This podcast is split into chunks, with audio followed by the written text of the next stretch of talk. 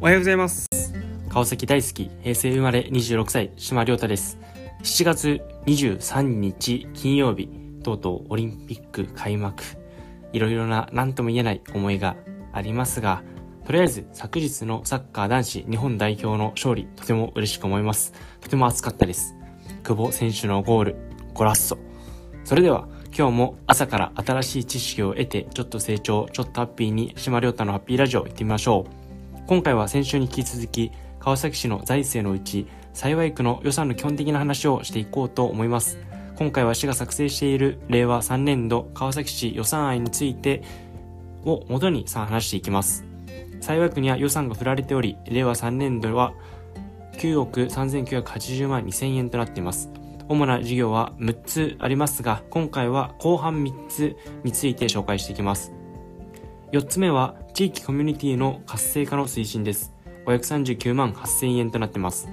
町内会、自治会への加入促進を図るため、加入率の低い若年層や未加入者への調査を行い、効果的な加入促進ツールについて検討します。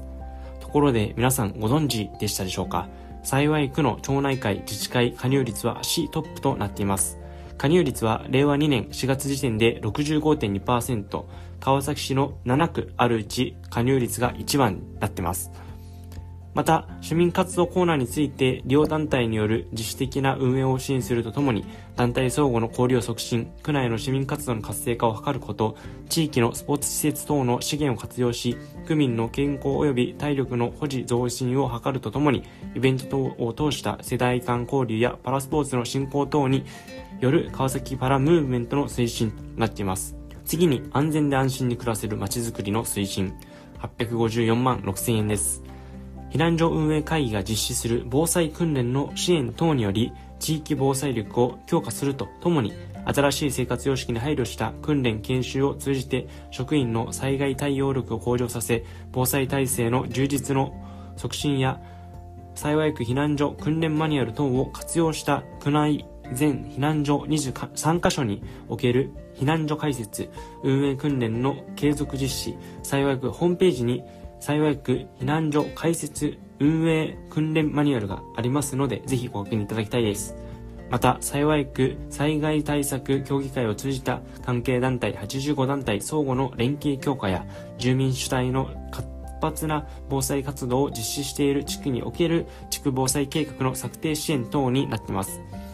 また、その他、地域及び関係団体とともに大規模災害時に必要な対策を検討する協議会について感染防止等を行いながら実施することで防災に関する情報の収集共有を図り地域防災力の強化に向けた取り組みを推進すること交通安全教室の開催や事故防止に向けた啓発活動の実施など区民の交通安全に関する意識向上に向けた取り組みを進めるとともに地域及び関係団体と連携しながら防犯や防火の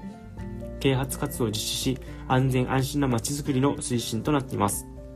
災害についてもそうですが、交通事故についても日頃からの注意が大変重要です。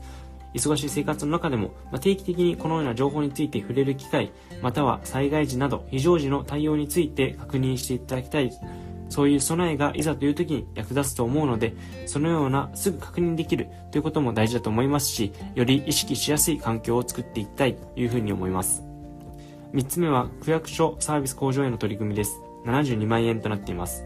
幸い広報特別号の発行により、区政情報や地域資源等にかかる情報を区民へ発信、マイナンバーカード交付窓口における混雑緩和、効率的な対応等により、市民サービスの向上と業務の迅速化及び効率化に向けた継続的な窓口サービス向上に取り組み、区役所サービスの区役所改革の基本方針に基づく効率的、効果的な業務サービス提供に向けた研修等の実施により、職員の人材育成を図り、地域の状況に合わせた満足度の高い区民サービスの提供という風になっております。